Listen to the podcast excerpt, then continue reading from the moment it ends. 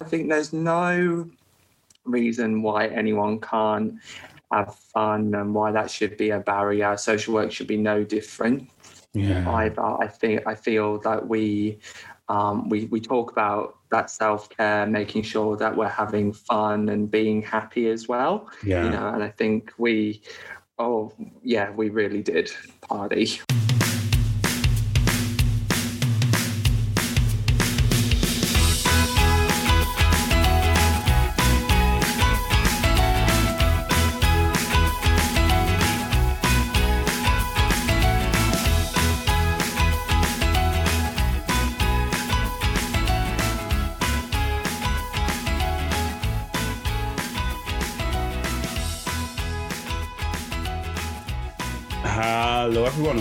This episode of the Social Work Tutor Podcast, where I am joined by Greg Reardon.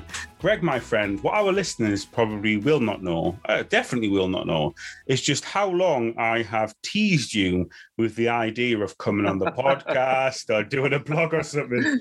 It's been about two years we've been discussing this, my friend, hasn't it? It's been a while. It's been a, a, a long time. You've literally like teased me and sent me little emails, and now I'm finally here. Oh yes, the the the the long the, the long, slow, st- steady uh, teasing approach. But finally, finally, um, we've got you. We've got ourselves together on the show. Anyway, um, with that introduction, my friend, I'll hand over to you. Would you like to tell the social work world a little bit about yourself and introduce yourself to our listeners? Oh, well, what a pleasure to be here. Um, I mean, my name is Greg Reardon, and I am a social worker. And I have been in social work since 2014. I graduated from the University of Northampton. I've, since the beginning of my career, I have practiced in child protection. Um, yeah, and I've been doing that ever since. And I practiced in the UK for about five years, and now I'm in Australia, in Victoria, and I am talking on Wadawurrung country, which is around around um, the Geelong Peninsula way. Nice, nice. Well, you can tell us all about that later, my friend, because I have I've heard of Victoria, but the other places I am blissfully ignorant to. Uh, we do have a, a, a we do have a large um, Australian audience be, behind uh, the UK and America. Most of our listeners come from America. Uh, second biggest market's the UK. And the third um, most popular country to follow um, the podcast is Australia. So it's good because we had Ange Martin a couple of weeks ago on the podcast, um, an Australian social worker. She spoke a lot about working in private practice and DBT, and we're following that up with yourself, my friend. So more than welcome to be on the show. At last, I finally, I've got you. I've got you here, my friend. I've got you. Such as customary when we have our guests on the show, I always like to ask people a little bit about what attracted them to social work. How did you become a social worker? So I'm going to do the same with you, my friend, and follow suit. What what first turned you on to the idea of being a social worker? How did you hear about our profession? And what was the driving factor behind you deciding to dedicate your life to the service of others as a child protection social worker? Well, I think it really began when I was at school. Um, so, when I was about 15, 16 years of age, I always knew that I wanted to go into the helping profession. I, I actually really struggled at school. Um, I had some fantastic teachers and I had some um, some very supportive uh, education staff, but I could not really find like my niche in like normal academic subjects really. Um, so when i went to college i um, undertook uh, sociology for the first time and i literally fell in love Mm, um, with sociology. Um, my lecturer was absolutely amazing. And but i always knew that i wanted to work with people um, in some way form or another. And they did a counseling course um, on, you know, at college, and that's when I first kind of dipped my toe into the helping profession. And when I was looking at for university degrees, one of the things that they really wanted um, was um, experience, you know, like voluntary experience yeah. of some kind. Um, so, and I felt kind of a bit of a phony, really. So I went down to our local kind of volunteer center, mm-hmm. um, which was basically just a referral center where you would go and get volunteer, volunteer, volunteer experience. Yeah and they placed me in the local contact center and i was only 16 years of age i don't wow to be there wow. how did you find that because obviously it, contact centers you uh, that that's the highest end of social work because you are uh-huh. working with and you are supporting families at some of the most distressing points in their life who who are separated mm-hmm. from the children who are only seeing the children for short periods of time maybe two or three times a week for one or 2 mm-hmm. hours at a time they are most likely going through court proceedings at that time certainly under assessment being watched by social workers and so on so what was it like being thrown into that environment at 16 oh I was totally ambivalent at the time, probably what was going on. Yeah. Being like the tender age of 16 years of age. I honestly believed that, you know, um, parents were just bringing their children there because mm. they just couldn't agree on you know, when to see uh, their child, particularly. Yeah. And in some cases, that was true. Yes. Um, but in a lot of but in a lot of cases, there was a lot going on behind the scenes.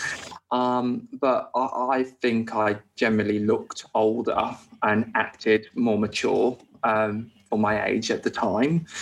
Um, and you know, these parents would have really um, you know, difficult conversations with you. And I don't even mm. think that they realized at the time that I was only 16 years of age and, and, a volunteer. but it was really good fun. I mean, in, in terms of, I had some really great uh, volunteer colleagues, and it was through the local, um, you know, the, their local church at the time. Yeah. Um, and it was really, you know, it was really you know gave me some very valuable experience with people very early on in my life because I think you know as a as a as a teenager you kind of feel you know ah oh, everything's going to be okay everything's going to pan out uh, uh, all right in adulthood yeah. so I think it really grounded me as a as a as a young person um, that people do have challenges along their way, even in adulthood, really. And I've really got a drive of just, you know, wanting to learn more and refine my skills of my, you know, speaking to people and adults and just listening to their, um, their difficult scenarios as well, what they're in. So that was kind of my real first kind of um, experience of being in a social work um, field or situation, really.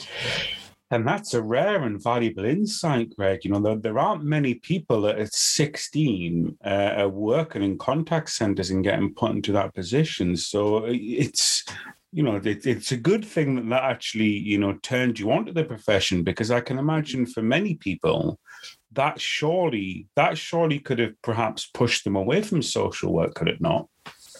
Oh, absolutely. Because there was so many times where things got um, a little bit heated, mm. and it can be quite um, you know quite scary really yeah. being in that kind of environment and it's quite intense and there's a lot of emotion um, within contact centers but i feel like i had very you know supportive team leaders and volunteers and also like social workers who um, you know volunteered their time on the mm. weekend mm. to um, undertake um, contact work as well at this particular centre.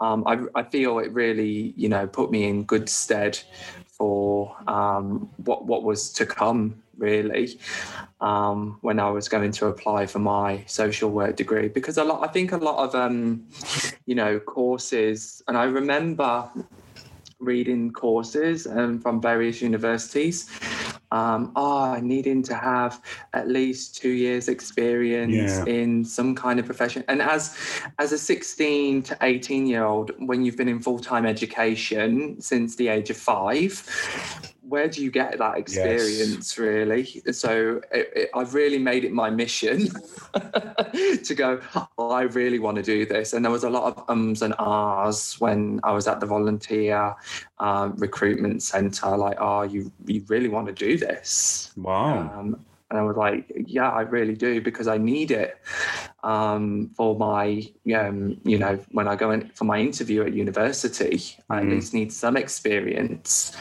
to go in with. So that's kind of like my first step into social work. Amazing. What what what what a background! And for all all the people I've spoken to um, in social work and on the podcast and uh, doing interviews and so on, I've never spoken to somebody who had such a route that was doing that work at 16. So incredibly rare, my friend. Incredibly rare that you've taken that background and, and that route into social work. Tell me a little bit about university, and, and the reason I'm, I'm going to uh, going to say this right now. The reason I'm the reason I'm so keen to find out about Northampton University is I um I lived in Northampton for six months about three years ago. I worked for the local authority down there as a signs of safety sort of expert. Went down to help them embed a new model, being signs of safety trained. So I know Northampton quite well, my friends. So it's it's interesting you went to university there because I would walk past the university halls of residence that were right next to where the council was based from where I was living on a daily basis. So um what was the University of Northampton like? I do you know what at the, at the, beginning, like right at the beginning, and I can al- almost remember it as like yesterday because I never believed that I thought I could get into university. Yeah.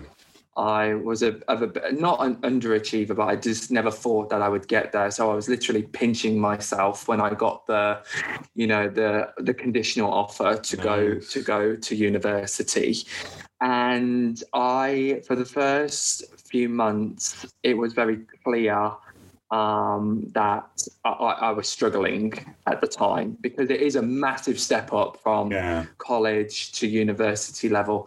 But I had such fantastic le- lecturers, and you know they were just so warm and mm. you know just so welcoming as well um, it was just such a, a, an amazing experience that i've had at university i wish i wish i could go back and nice. do it all over again um, because even at the age of you know going into it at 19 years of age, you know, social work is a very different kind of course yeah. compared to um, a lot of other courses out there because obviously there's all the the the, all the written work and all the placements and you know i just had a real ball there as well yeah. and i had a fantastic group of friends as well we were quite a small cohort as well of um, of individuals there was only about um, probably about 50 or 60 of us at the start and then it kind of dwindled down to about 40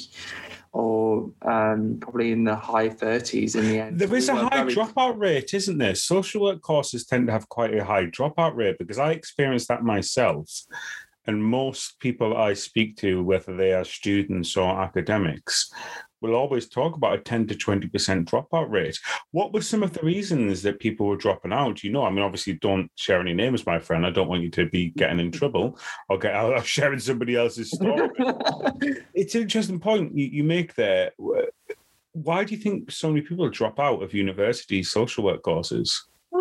I, I think there's a variety of different reasons, you know, where I guess the realities of social work really yeah. do set in, especially in around your the back end of your second year and yeah. your third year as well, where they start talking about the realities of the job as well, where it concerns resources or you know difficulties um, with funding, etc. And I think you know you go into this job wanting to make a change, even if it's a small change. You know, I think a lot of um, students, and I remember myself as a young student social worker going, as long as I can help or support one person in my career, I will be happy in my career.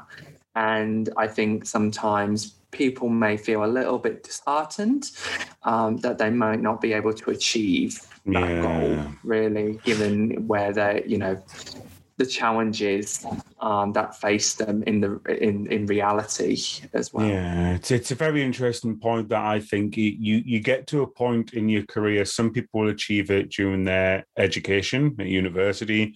Some Mhm. people will achieve it during the job itself when they have their first professional position. You get to a point when you realize that you cannot be the social worker that you want to be and instead you have to fit within the resources that you're given. And that mm-hmm. can be incredibly soul crushing it can be incredibly hard to have that existential crisis and to realize actually the kind of help that I want to offer people isn't realistic when I have 30 children or adults Mhm. to support, when I am only paid for 37 hours, when I've got commitments in my personal life, when I've already got set Mm. budgets, when I've got certain deadlines. And it can be a difficult one, can't it, to get to that point when you realize, sadly, even though we would all like to be needs led, in reality, you kind of have to be resource led. And yeah, I guess some people, if you, you, you, some people who experience that at university and get that, you know, feeling that actually this isn't the job that I thought it would be. Um, yeah, you can see why people would sort of drop out at that point. What, I, what was it like to be a teenager studying social work? And I ask many people, we have many people such as yourself, Greg, who come on the show, and one of my podcast co hosts who does the show regularly with me, Tilly, she started her social work journey as a teenager too.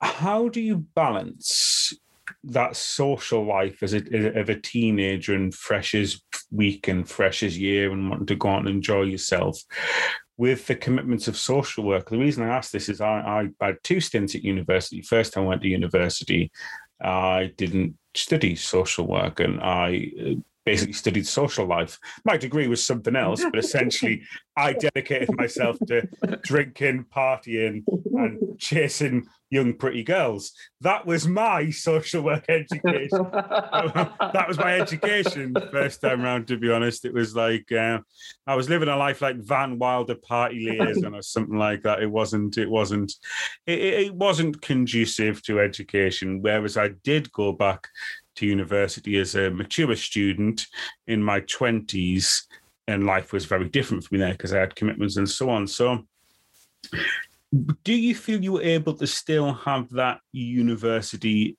experience of the social life, meeting new people?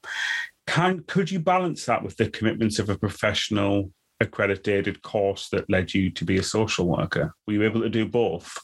It's really funny because I think absolutely because you you know the people in social work are I think they're the best party people as well.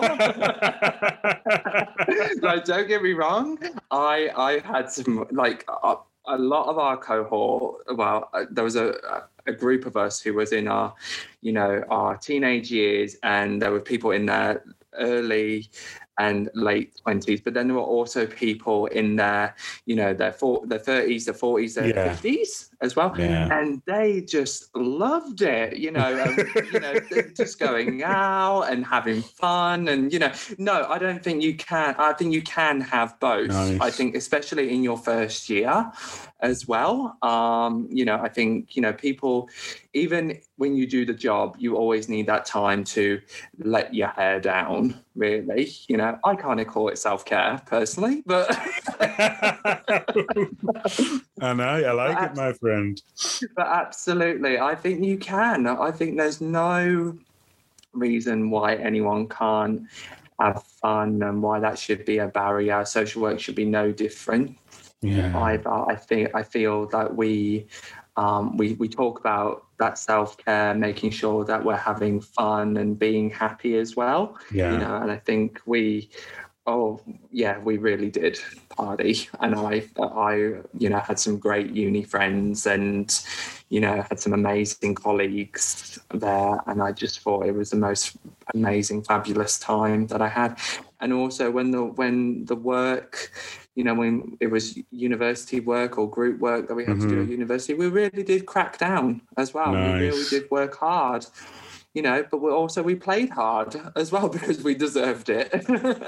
well, well, Greg, my friend, without wanting to get you in too much trouble, I am not going to ask for any stories of debauchery because you know what happens at Northampton stays in Northampton. Okay, so we will we will leave it on that one, my friend. Um, let's talk a little bit about your early forays into social work then, because then, then we'll get on to where you are now and you, you moved to Australia and um, the sort of main thrust of what we're going to discuss today regarding that emigration from the UK to Australia you've come out of university, you've graduated, you've had a sounds like you've had a brilliant time. So we could probably fill a book with uh, Greg's debauch tales of Northampton. We'll have we'll have a series of that, mate.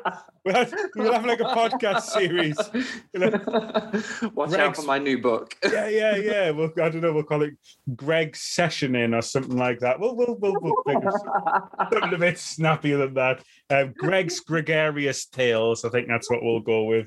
Anyway, before we go, before we start a complete spin-off show on that one, um, let's talk a little bit about your first forays into social work and sort of bridging that gap between you finish university and you make the decision to go to uh, Australia some years after. So, what were your first jobs in social work, and how did you find that step crossing over from university into professional life?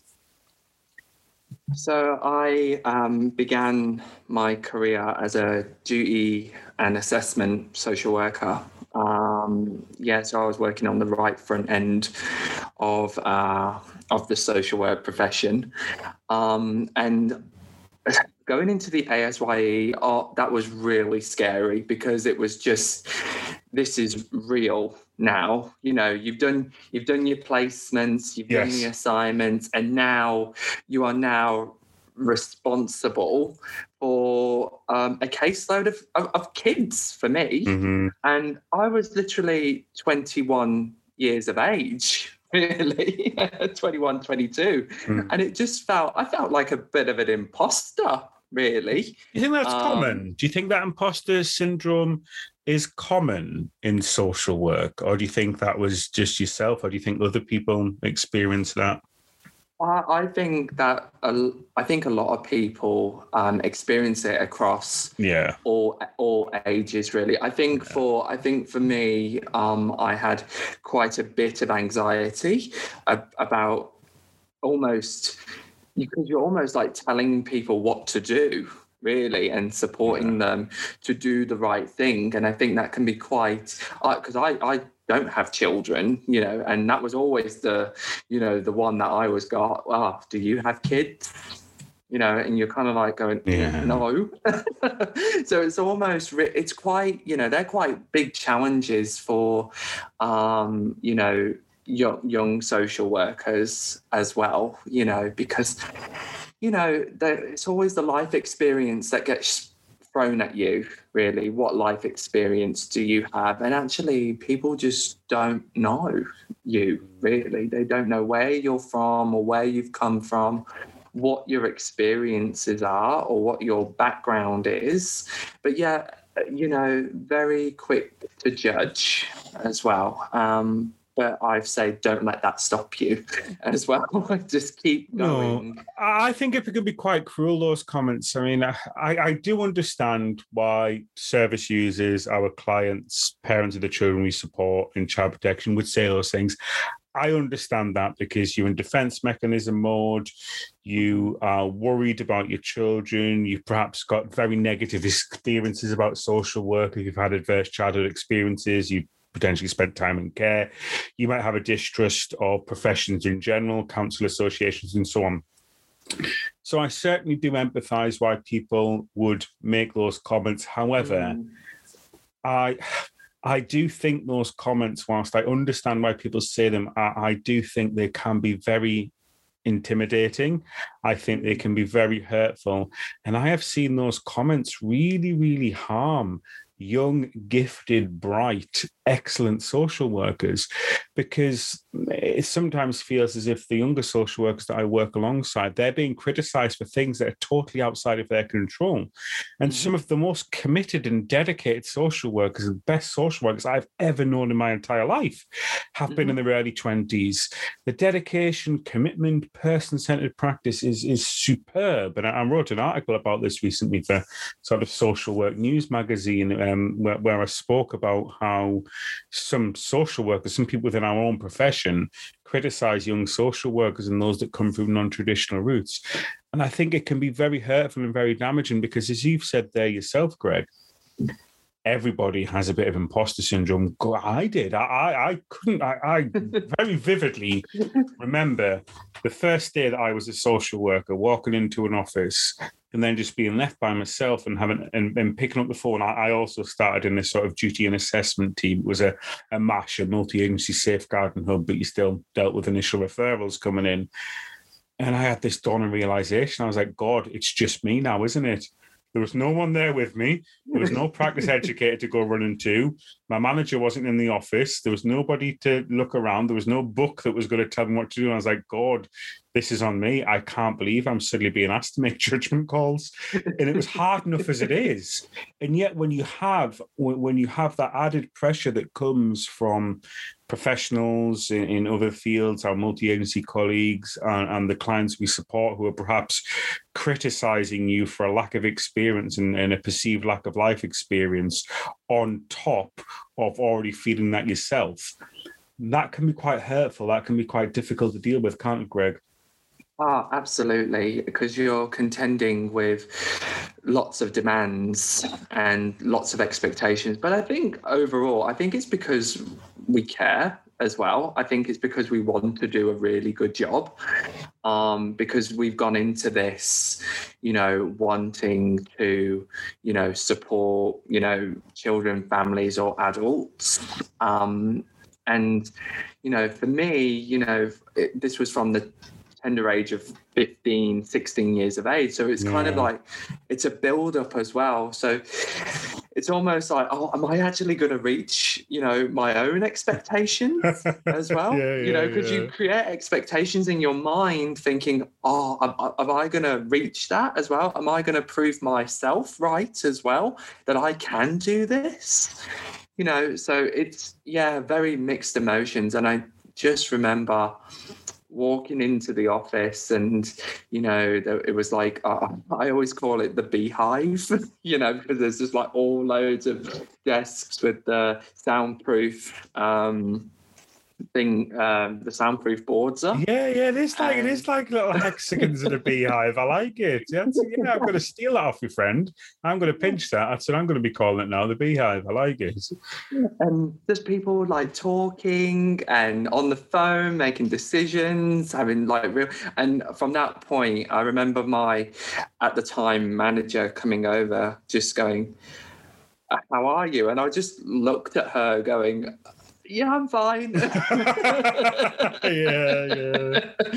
Because you know, you just feel, you know, it's just all in the moment, and it just felt so surreal as well. Um, but it was just, it was, it was great, and you know, I had a really positive experience. Loads of challenges along the way, but a real positive experience mm. um, in my first kind of jump into social work and really quite established myself because I, I stayed in the same local authority until I moved to Australia, really. Nice. Um, and I really, I really did enjoy it.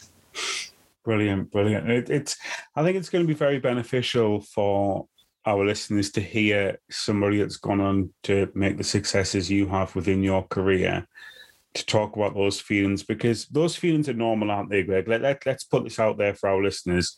Imposter syndrome is extremely common in social work feeling that you aren't good enough is extremely common in social work. Facing criticism for a perceived lack of personal or professional experience from those who perhaps uh, don't want social workers in their lives or have got a negative view of social workers. Those are all very common issues that we all contend with, aren't they, Greg? Absolutely. And it's it doesn't go away either. There's always going to be peaks and troughs in your career, especially as you're progressing through the tree as well. When you're from an ASYE to, you know, just a social worker to a senior social worker up to practice educator, Yeah. you kind of always have to always pinch yourself a little bit and, and- go, oh, am I actually here? Am I actually doing this? Mm. you know because at every single level that i've been at there's always been that kind of almost second guessing yourself as well all the time which is healthy don't get me wrong but you kind of almost feel sometimes can i do this Yeah.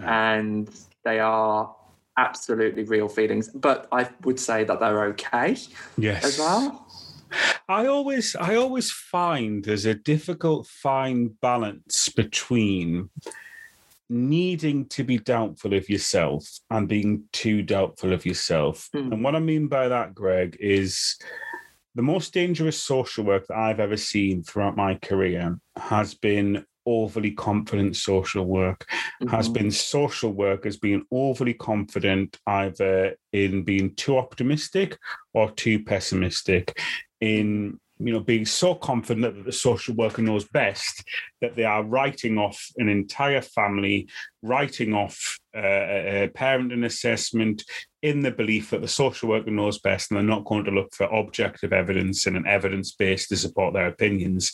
Equally on the other side i've seen equally dangerous social work for the rule of optimism being applied too much, too much trust being placed in what is said rather than what can be evidenced, and too much trust placed in a social worker's gut feelings. So, with with my view being that the most dangerous social work comes from overconfidence, I do believe that lacking confidence and doubting yourself has to has to be there. We have to second guess ourselves in social work. However, on the flip side, I think that can go too far because eventually you have to grasp the nettle in social work. We are always going to be dealing with the uncertain. We are always going to be dealing with the unknowns. So I've always found that that, that, that a little bit, a little bit of nervousness, as you've described, is positive. We should be humble. We should be questioning ourselves but you can go too far down that route and i think you can you can overthink and you can mull on things too much and you can become scared and cowed by it so it can be a difficult one. How did you manage to move on from those early feelings of not being good enough and those early worries about being an imposter? What helped you to get over them and to go on and thrive in your career? Oh, without a doubt, it's always, I've always gone back to my colleagues and good management, Yeah. really. So, from a very early onset of my career, I always made it important to me to get to know my colleagues and to really you know try and work together as a team team dynamics are really important i think and also to have a real kind of good relationship with your manager as well. You know i think that's very real. I think it's really good to feel confident enough to go and ask your manager formally or informally when you're not feeling okay or whether you want to share something that you feel is really important. And being safe to do that as well Mm. um, I think that's really important. I think that puts you kind of in um, good stead to get kind of positive feedback as Mhm. well or pointers. And just kind of, it just makes the team more warm as well, you know, because if we we all in social work teams, you all go through peaks and troughs where, you know, some days it can be really crisis driven or that you could get a load of referrals coming in Mm. and what you need from your team is to really work together as a team to really, you know, muck through all the work, really, um, and to support one another in probably really darker times as well, Mhm. where things are not going so good, because that does happen in teams as well. You've overall you've got to work together because if you don't work together, it's just going to fall apart really. So really made it my mission to you know adopt you know good quality um you know relationships within teams really. I think that's really key. What would you say to people who perhaps aren't lucky enough to have a settled team? Because I, I've worked with many newly qualified social workers who've had five or six managers during their first year in practice. And that's not an overstatement. Like that that is the truth. I have worked with newly qualified social workers who have had a new manager every couple of months during their first year. And in particular if we look at the past year a lot of newly qualified social workers haven't had the support of the team because they've been remote working. And I take my hat off and I am in awe of our newly qualified social workers who've come through this past year of home working because like you greg if i hadn't have had the support of my more experienced colleagues and my first manager becky was amazing I, I was blessed my first manager that i had for my first year as a social worker I could not have had a better manager. She was diligent, she was on the ball, she knew the procedures inside out, she was hard work and she believed in me, she pushed me, she was excellent. I couldn't have asked for any more. But I believe that I was quite lucky to have that. So, what do you think people can maybe do? How do you think people can maybe help themselves if they're not going to get that help from the team and manager? I think in terms of, you know, if you haven't got that support from your manager, I think, you know, looking at the wider team as well. Because yeah. I always found, you know, that I made good colleagues in other teams as well. Yes, you know, so yes, it would be happen. not just in my own team, yeah. but also going branching out to other district teams yeah. as well. You know, and really muddling through, you know, the wider kind of structure, really. Because yeah. I think sometimes as social workers, you can kind of get locked into your own little hub. Yeah, you really. can. You, yeah, you forget there's other teams out there, don't you?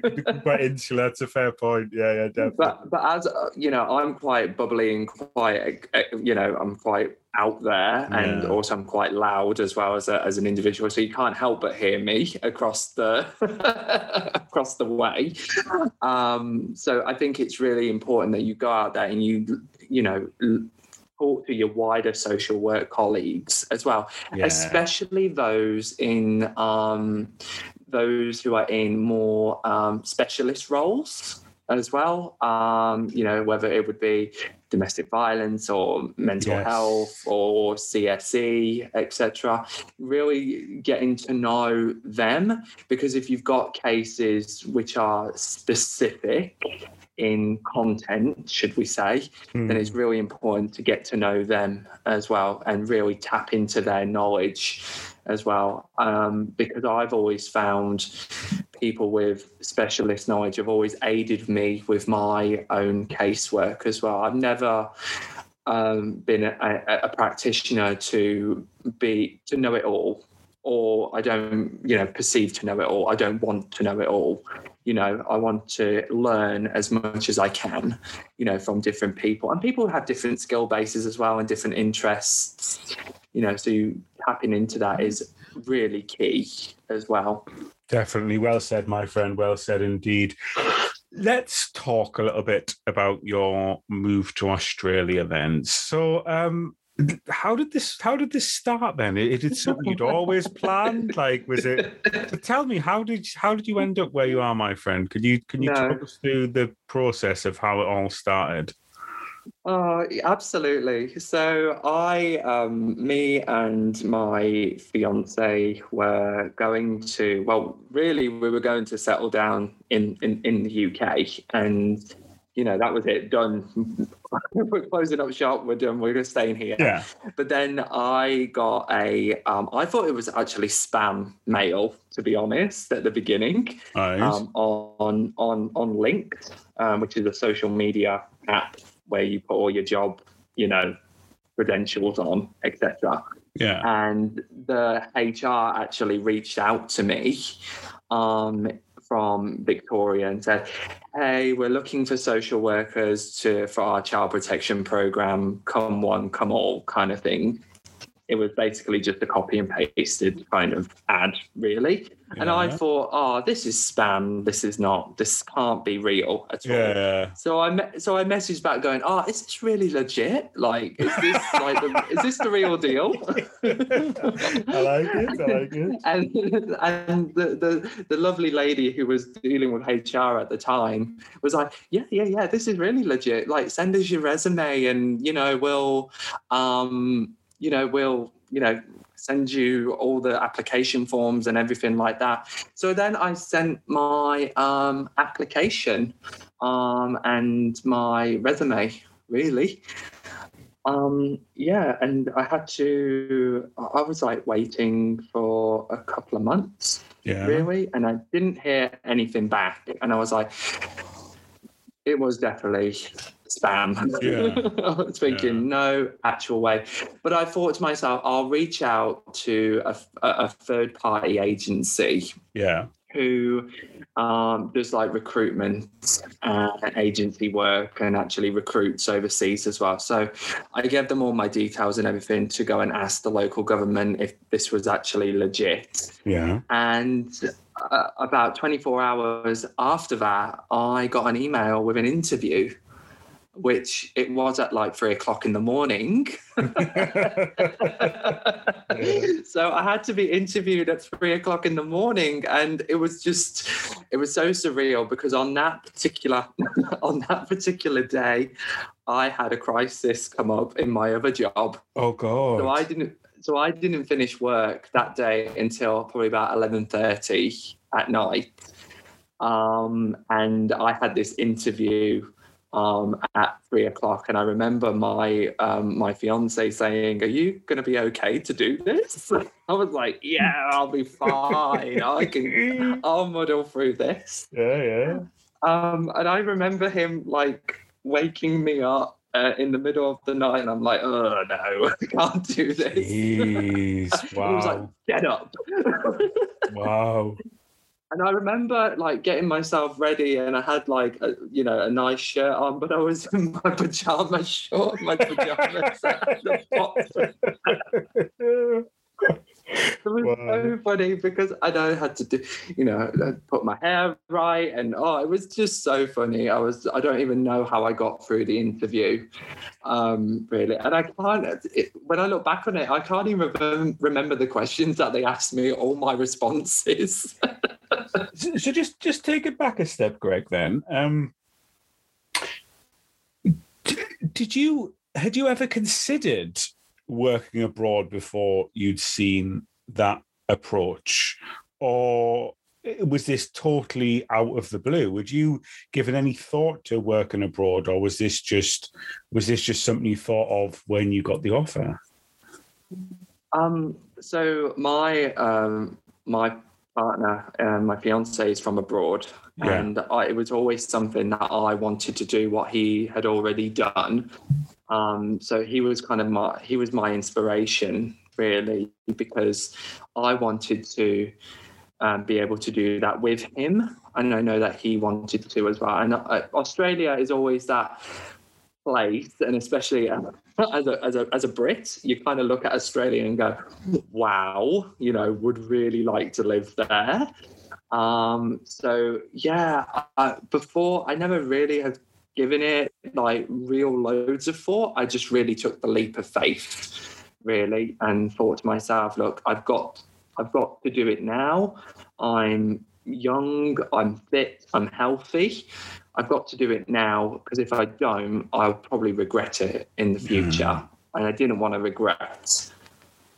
It's, it's it's amazing, isn't it, how life can take us in so many different ways based on spur of the moment decisions. And when those things come our way, we've got to decide whether we accept it as a green light and go, or we accept it as a red light and stop and not take it forward. And that decision's taken your life. Not only is it taking you to waking up at three in the morning and uh, undertaking interviews with a shirt on but pants under the beneath and not even remembering the interview, um, not only is it giving you that story, which has certainly amused me, my friend, it of course is taking you in this completely different direction. So, how long was it between having the interview and getting the job offer, and then putting your notice and then moving out. How does it work when you get a job offer from a completely different country? Because obviously, I'm very used to moving positions in this country, moving from one social work position to another, getting your CVs in, getting your criminal mm. record history checked, getting your two references,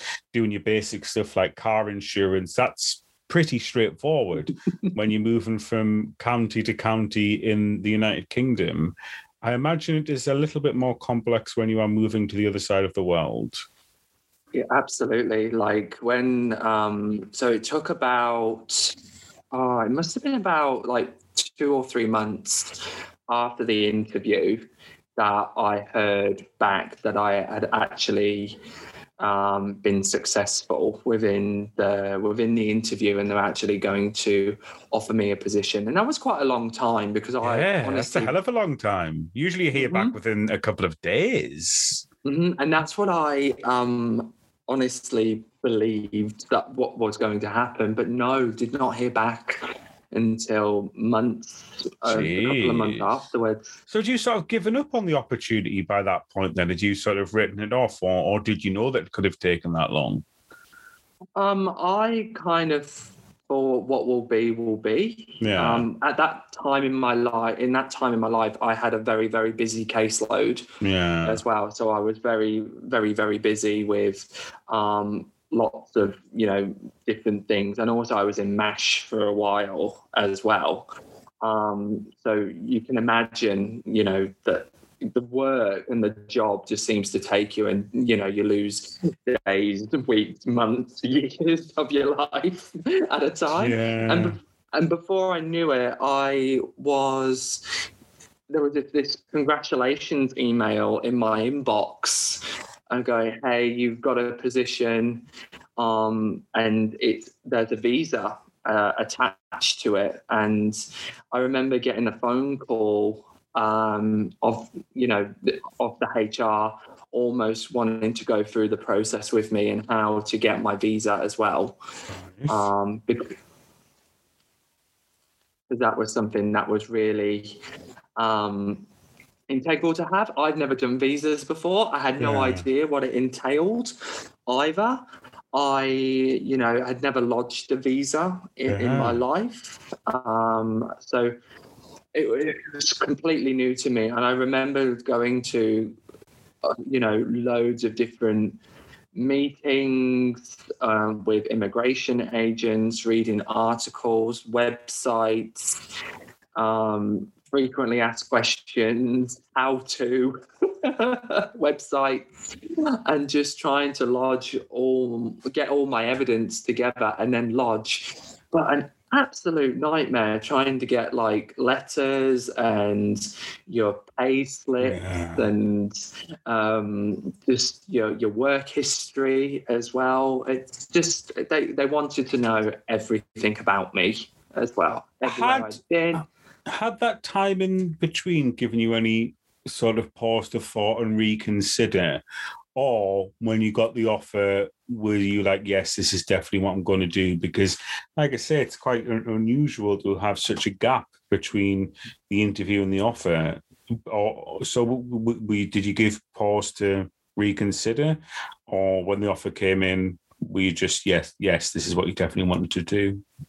I think we both give consideration because it is so far away yeah. as well. Like, uh, I think our, I remember when um, I told our, our, families, and you know, it was almost like it's not like a, a two hour plane trip. It's literally 24 hours yeah. away. And it was just me and my fiance, you know, so we would be away from, you know, our families and our, yeah. our support network, really, and, and our friends as well. So we had to give a lot of consideration um, how that was all going to work as well. And the challenges that we're going to face um, along the way. And I think that was kind of the biggest challenge, really, is to not not let go, but all, almost like you know you have to put your own life first. Yeah, yeah, yeah, yeah. You know, and what you would like in your life, and at this time in my life, it was to travel abroad and to do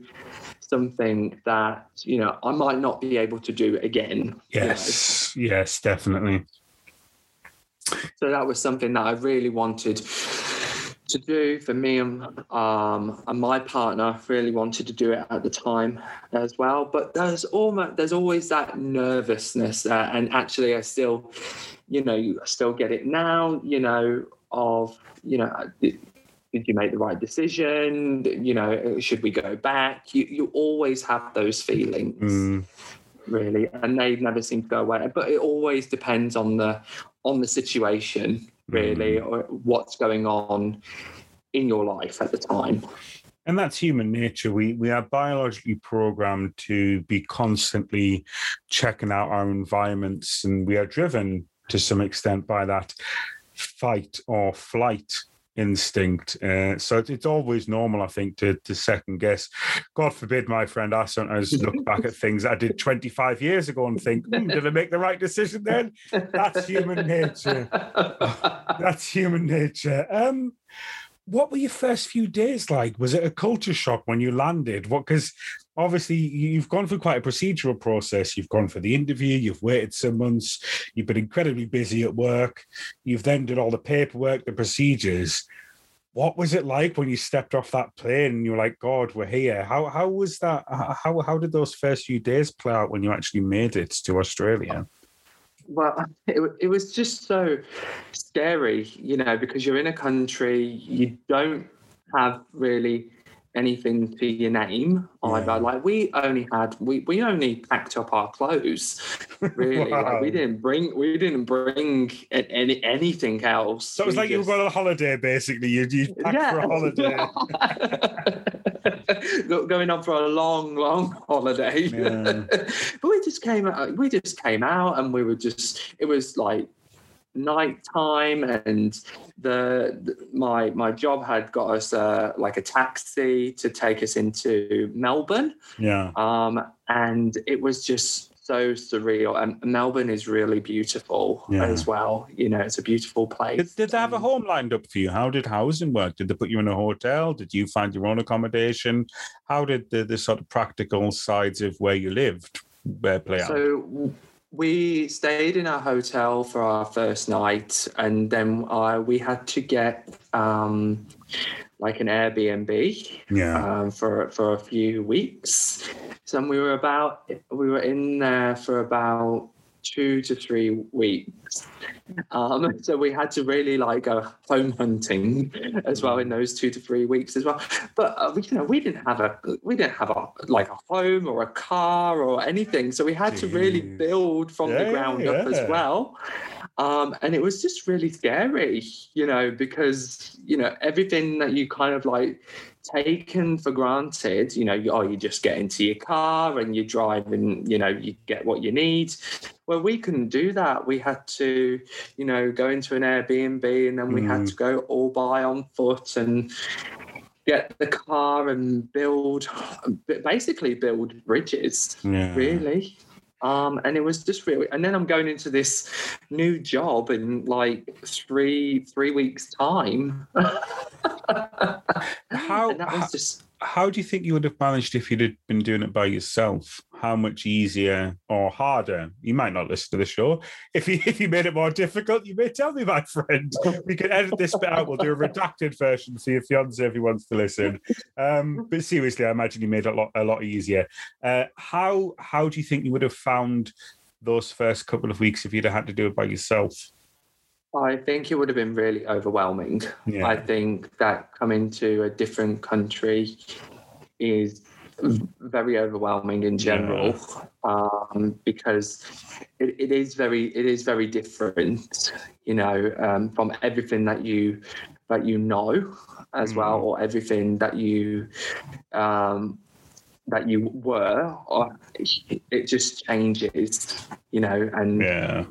The cultural context of everything changes as well you know so i think it's really hard to kind of like find your feet and it did take me a while to Mhm. find me to find my feet as well were there any culture shocks in the first few weeks you were there? Things that took you aback that were significantly different? Because I've got to be honest with you, my friend, I, I know very little about Australia, despite the fact that you know I'm blessed to interact with you know many thousands of social workers from Australia who who get in touch and listen to the show and interact with me online and so on.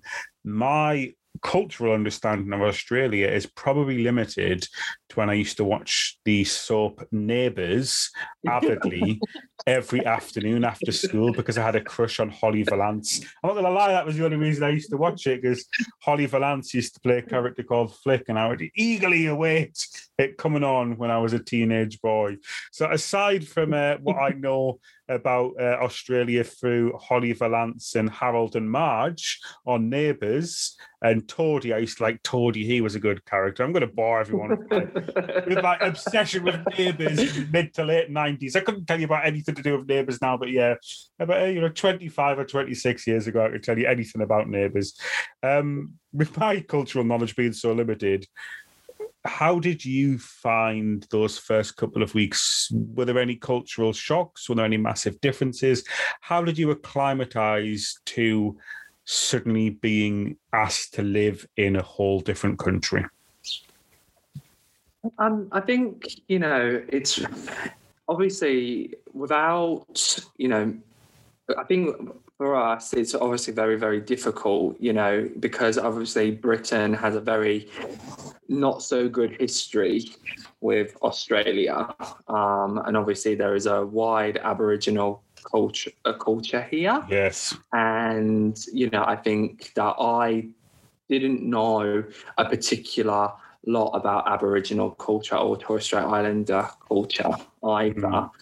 Um, and I think, you know, in terms of like cultural competence, I had to really kind of strip back um, and going real back to basics of reading and researching because you know our history with Australia is not is not the best either. And I think it's really it was really important for me from the outset to acknowledge that as well but I think that you know, I had really good colleagues as well, and I made some really good friends because there's actually quite a lot of Brits here in in Australia, especially in the line of work that we do, um, and they made the the link much more easier um, of you know that teaching and that learning as well and you know obviously there was a lot of different procedural differences as well but also a lot of cultural differences as well um, which i had to be mm. very mindful about and i think that kind of really does um, you know it was probably the first time that i've ever felt like being an outsider. Yeah, you know, uh, so that that that feeling to me was very um, was very different. You know, um, and I just thought, wow, I actually feel like an outsider. You know, for for a couple of months and. Mm. You know, things are, are very different, and you know, how am I going to find my way? And I think that was just part and parcel of learning as well, really, and understanding the culture and understanding, you know, the, the people and the community that live here as well. Um, yeah, I think that was really important for me to know. And to be honest, I kind of ask a lot of questions as well. Um, so I was very intrigued to know about the, the, the cultural dynamics here and what that looked like. So there's an well. interesting symmetry there because we, we spent some time talking about imposter syndrome as you started your social work career. And then you've gone and you've sort of experienced that again to a certain mm-hmm. extent, but you've obviously worked hard to ingratiate yourself with the culture, to ask questions, and of course you've had that support too.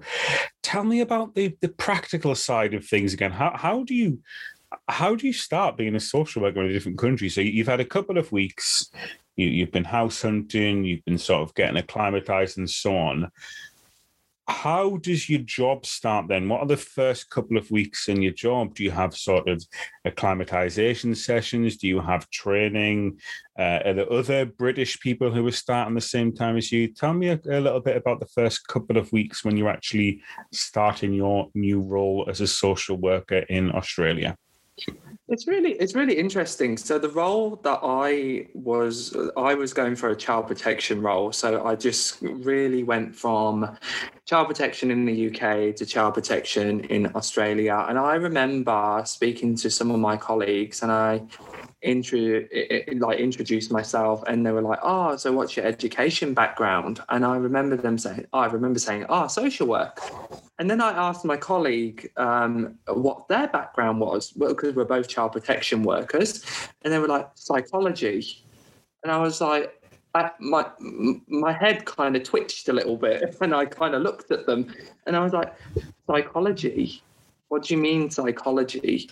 And I was like, yeah, I did a psychology degree and that's how I landed this job.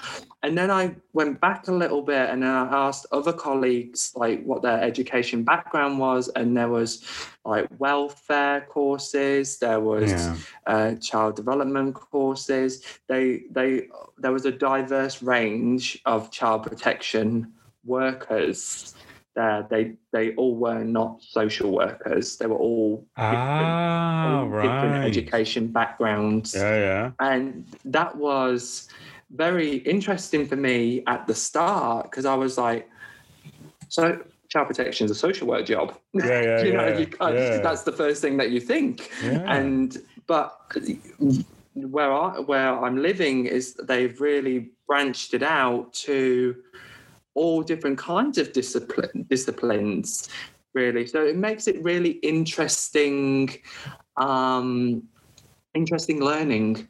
You know, when, when you're having conversations about families and what perspectives they're actually, yes. you know, talking from as well. So that's very interesting. Um, and I now remember going on to my, they call it beginning practice training, where I've been doing it for six years. I was going to say beginning. So how, how did that feel? Beginning like being put onto a course called beginning practice when you you know you you you come and if you look at the average career of a social worker in child protection is about six seven years. You kind of mm. coming to the end of your shelf life statistically. So what was that like being put on a course called beginning practice? That was really intriguing because all all my cohort, all my colleagues who were in this beginning practice were all from overseas as well. Ah, so were, right. Were, Right. So, so other people had other people been similarly approached by somebody out of the blue and poached from yes. their countries. Is that is that what happened?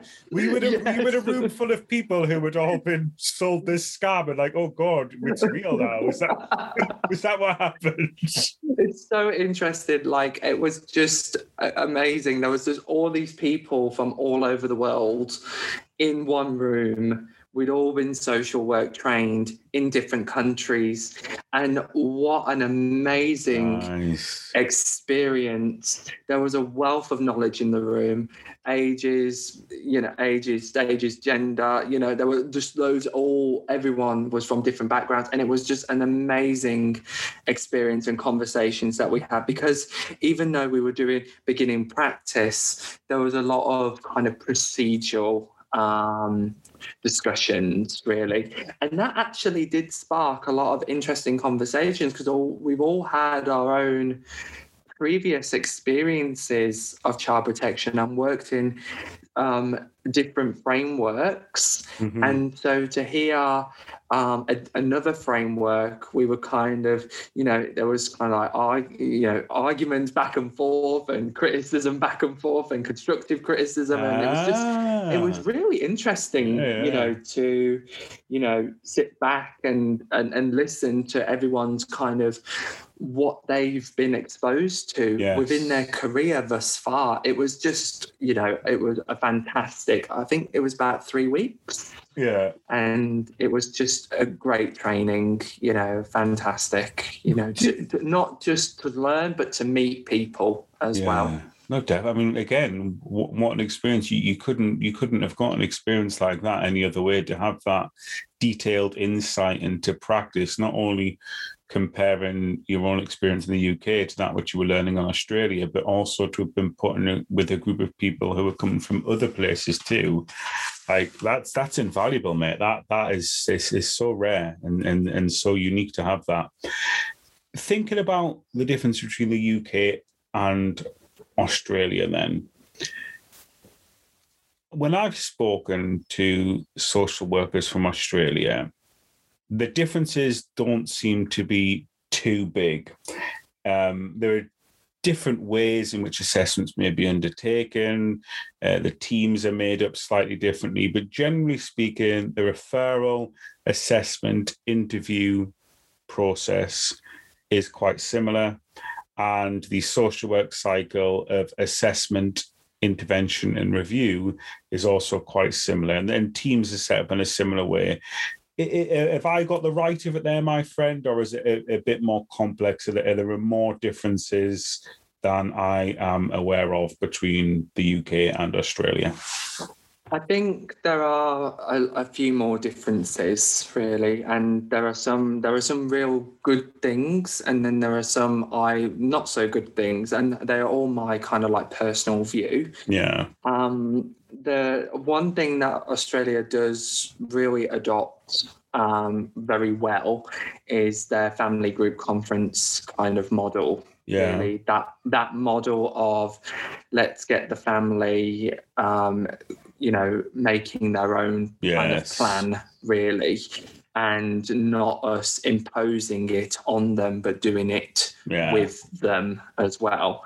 And that's kind of like at the end of an assessment, if you are going to be intervening in a kind of voluntary capacity, yes. then there is that kind of, you know, making sure that you get all the family involved. That would be the parents, grandparents, aunts, uncles, and getting everyone around the table. And it's actually a standard procedure to do that. Well. Ah, so oh, so obviously in, in, the fan group conference models which I've used, uh, you know, just just to say right from the start, I think they're amazing. I think I think you are far more likely to get a realistic long term intervention if it comes from a family than coming from a professional. But obviously, me and you have come from a model, and I'm still in the model, whereas family group conferencing generally tends to be at the social worker's discretion whether they mm. think that is necessary. It's not used on most cases, it's only used on a small percentage. Are you saying in Australia the culture is such and the procedural structure is such that more or less every case has a family group conference? Is that is that kind of what it is over there? Yeah, yeah, absolutely. Um, and I think it's, you know, like you say, you do get the better outcomes yeah. by, you know, actually involving the family and then because they have incentive to make their own plans course, and actually want it to want it to work as well. Um, some um, of, of, the other good things that are really good about Australia is that there's not a kind of lengthy assessment kind of process as well you know in the sense of you know you have to write a you know a, a 20 page document a single assessment per se. So there is no kind of assessment in that kind of format really. so how does it work then? So when when you intervene so say you get a referral through for domestic abuse um, mm-hmm. what what will you write about that? How will this sort of outcome of your views and your professional analysis, how will that be recorded? So that's interesting. So there's actually here in this particular state, mm-hmm. there's actually um, we have to make an assessment on who is responsible for harm, quote unquote. Ah, that's tell me more about that. That's really interesting. So so what that kind of looks like is that so child protection here can only intervene with a family for 90 days right in a voluntary capacity. Right. And at the end of an investigation there has to be a like a rationale or yeah. substantiation of the concerns. And you have to almost pinpoint who has caused harm, whether it be the mother, the father, wow. the parent, or um, somebody else. Yeah. And actually, that is actually recorded then as a responsible for harm, and they've got this like little like red flag then that yeah yeah and Right. then then you can proceed into like voluntary kind of intervention afterwards to do your family group conference really So that's that's that's I've never heard the likes of that before. Obviously, you know you, you'll know here in the UK, mate, that we you know you have warning flags and you put warning flags on the system. So whether you're using Liquid Logic, Mo- Mosaic, LCS, anything like that, um, Care First, any of the systems, you've always got the ability to put a warning flag and a hazard against people. But to have a whole assessment process predicated around labeling somebody as responsible for harm how did how did how did you uh, manage to uh, change to such an approach? How did you find that that was really hard for me i found it really really hard because Yeah. i would do a holistic assessment Yes. based on need and i still do you know still do that i still encompass that and still encourage it now with my colleagues to do a- an assessment based on need However, it's uh, a given that you have to, you know, encompass someone in a responsible for harm to Yeah, a child or young person. And that's really difficult because we all know that there are reasons or, Yes. you know, circumstances that have happened within um, a person's life that has, you know, caused harm or likely to cause harm but never sometimes intentional either, um, which is almost like very difficult. So it was really hard, actually. Yeah. It was really, really hard. To, that was a really big um, professional culture shock to me. and i because I, I in in this country and in my training and in my approach to social work it is always good people do bad things and you avoid wherever at all possible labeling a parent as having done harm because you try and temper that accusation and and even even when you're in a child protection conference for the first time and you have to make a decision about whether a child's uh, being subject to a child protection plan for neglect, physical abuse, sexual abuse, or emotional abuse. You even try and temper those words, don't you? So you'll say to a parent, mm-hmm. Look, I know you're going to come out with a plan here that says you've neglected your children, and it's very difficult for you, you to hear that, but this is kind of the system we're in. We've got to give labels to it. It's not great. So you, you're always trying to soften that blow. So come from an approach that always tries to always tries to soften that blow and minimize the impact of those labels which are ascribed to parents that we support. How how do parents react to being labeled as such as responsible for harm? How have you found that comes across when you have to share that with an adult? How do, how how does that work? What, what's the reaction to that? I think you know it all. It depends on the worker. You Yes. know, it really sits with the worker of how they present that information as well. Um, because I think you know you want to be open and honest, and Mm. to be open and honest about the system and how it works. Yeah. as well.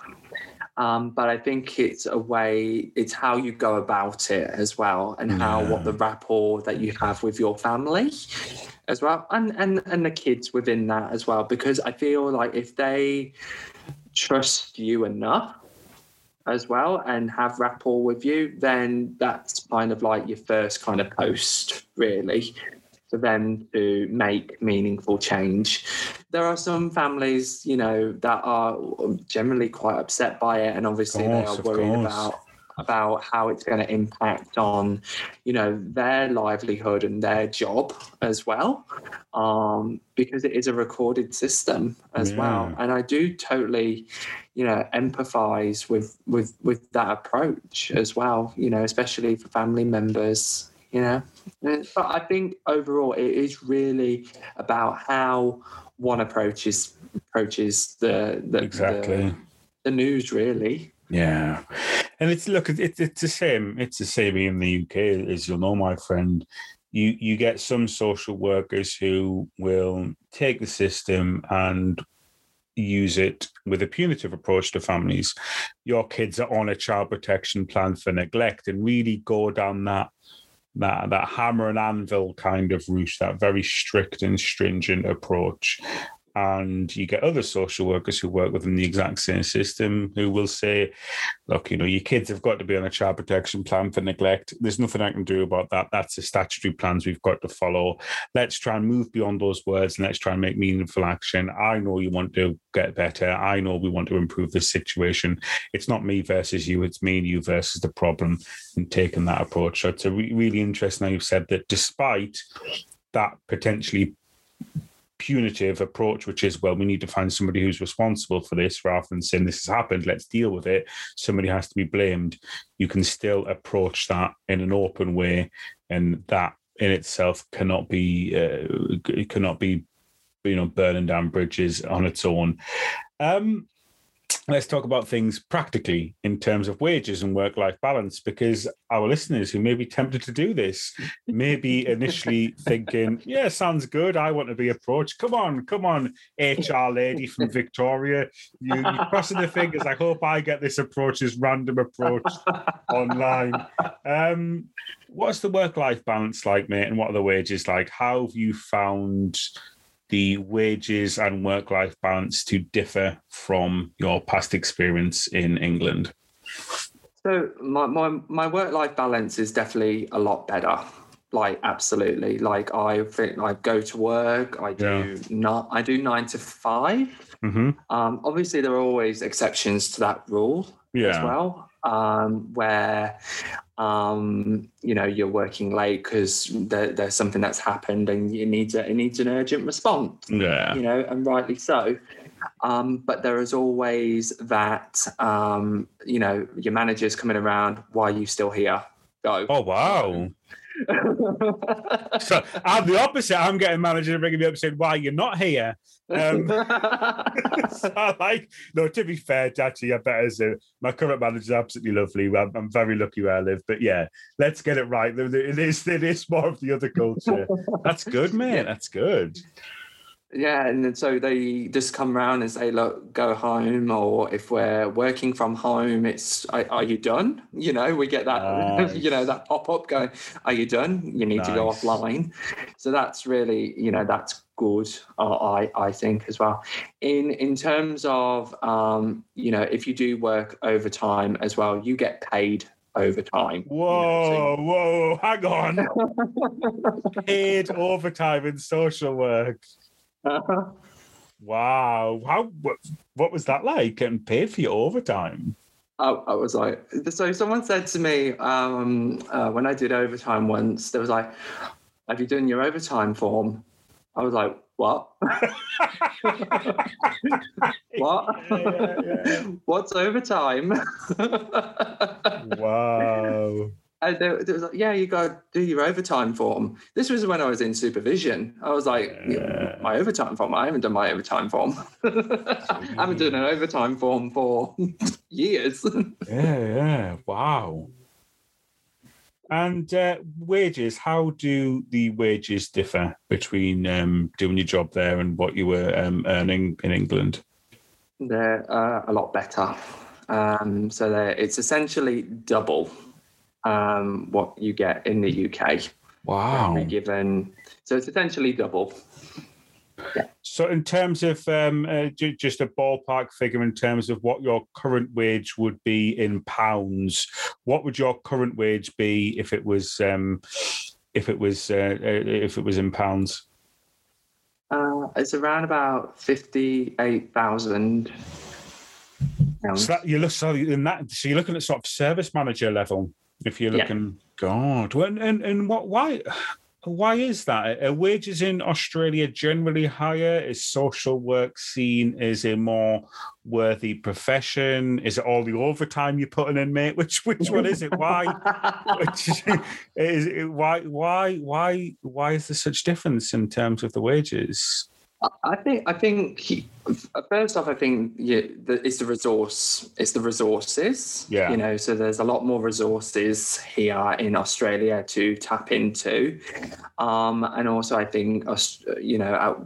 Australia does value its child protection workforce Yeah. as well, in the sense of how um, the vicarious trauma that we can, you know, you know, get, you know, within our job as well. um, and is rewarded for that as well. And I think as well, you know, the cost of living here in Australia is is significantly higher Yeah. as well than back at home.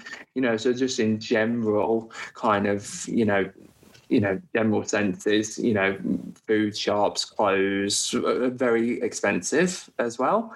So that has to be reflected within the wages as well. But overall, the general kind of wage is so much better. And, you know, I think they do have more resources here as well. Um, and you can even see that within their service provisions as well. Nice, because Australia's doing quite well as a country, isn't it? In terms of you know how affluent it is, it's really been on the up over the past couple of decades. I mean, it's all it's always been, you know, in the context of the, the entire world, quite an affluent country. But I think more recently, um, so with your paid overtime, with your better work life balance, with your wage, which is uh, double what what I social workers would be getting in this country, um, have you any intentions to come home, my friend? No. I can't. I'm stuck. I can't. You still. So do you think you'll settle? Do you, I mean, how how does your visa work in terms of practicality? Because obviously, I, I know very little about this. But you know, can, can you stay in Australia indefinitely? Do you have to renew the visa? Can you get citizenship if you wanted to? How does all that practical side work in terms of you being able to stay and work uh, and with your fiance long term? How does that work? So we're currently on um, like a medium term visa. Mhm. Um, and after you on our particular visa, after three years, we can apply for our residency, which we are in the process of doing, Nice. which will give us, which will allow us to um, stay here indefinitely. Um, I have to get my social work credentials um, assessed, which is going ahead as well by the Australian Association of Social Workers, as well. So they they're kind of like the equivalent of Social Work England, Yeah. really, and they do all the assessments on on social workers as well, and that really does play a part um, in getting your um, getting your residency Yeah. essentially. But it's a long kind of process as well. It's not it's not a couple of weeks or a couple of months. We've been doing it for probably the last six seven months, and we're probably still very much at the beginning Nice. of that process. So it is long and it is, you know, it is difficult it is difficult because they want all the information that you had for your your previous visa and more on top of it. So yeah, that, that, that's a lot. It's a lot to co- to contend with, really. And after you've done a long day's work, the last thing that you want to be doing is writing documents for your visa. Oh, I know. It's, it's awful, isn't it, in social work because you spend all your day doing paperwork and if you've got to come home and even do something so basic as do like a, a form to renew your passport or driving license, you can just be burned out by so many different referral forms. And I think with Australia as well, I, I think I'm right in thinking that Australia has one of the most strict immigration policies in the entire world. So I imagine that makes it uh, that makes it even more difficult to contend with. How's your fiance found it all then? Obviously, we've spoken about you quite rightly, but how's how's he liked it? Is he happy with the decision? Is he willing to stay there? Um, are things working out for you guys as a couple and as a family too? Absolutely, he's loving it. He's having a right oh, he's having a right ball. You know, my my my my fiance, um, you know, he he he works from home, COVID Yeah. or not. So he he's really loving it, and he's got he just loves the country, and I, I, he he's from he's from Poland, so he he has his he's been from his country to England, and now he's here in Australia. So he's had like a really wide breadth Yeah, of you know o- o- of exposure really to you know different parts of the world um, which is which is fantastic, and he's absolutely loving it here. And I think he, as long as he's happy, I'm happy as well. nice, and, I, and I'm happy too, my friend. I'm happy for you both. um, well, I am. Uh, I'm going to have a very difficult conversation with my wife and two young children about the fact that, that Daddy is going to live with his friend Greg in Australia, um, and I will. I'll, I'll send them back a thousand pound a month with my enhanced wages to tide them over. So um, yeah, yeah, I'll see you soon, my friend. Um, I'm not. I'm not going to have that conversation. I'd be, I'd be strung up. I'd be strung up by the apple tree in the garden. I wouldn't even dare joke about such things. Um, Greg, my friend, it has been a pleasure to have you on the podcast. It is most definitely been worth the wait. Um, I'd love to have you back on. We we would like to have you back on the show. Can we can we get you back on for an update sometime, my friend? Will you keep us in the loop regarding your application for residency and a long term visa? Absolutely. Absolutely. It's been a pleasure. No, my friend, the pleasure has been all mine. It has definitely been worth this this long, slow seduction I have engaged you in to get you on this show For the best part of two and a half years. It has finally paid off, my friend. So thank you ever so much. It's been a pleasure. Thank you. Well, listeners, thank you ever so much for listening. Um, that was Greg, who's joined us from Australia. Like I say, I'm going to get him back on the show. Maybe that he's back on the show coming to me via Zoom, or it may be that I'm in Australia in a couple of months' time. Who knows, Greg? Who knows? Let's see. Let's see, Let's see how my wife and children respond to the news with tears, I imagine. My five year old daughter questioning why. Why daddy's running off to live with a man that he met on the internet. I don't. Oh, think, well. yeah, I, I, don't. I don't want to go to school having that conversation with a teacher early next week. On that note, listeners, as always, thank you ever so much for your support, your subscriptions, your likes. As always, it would be real benefit to the show if you would consider leaving a review on iTunes or any other platform that you listen to us on. Until then, it is goodbye from me.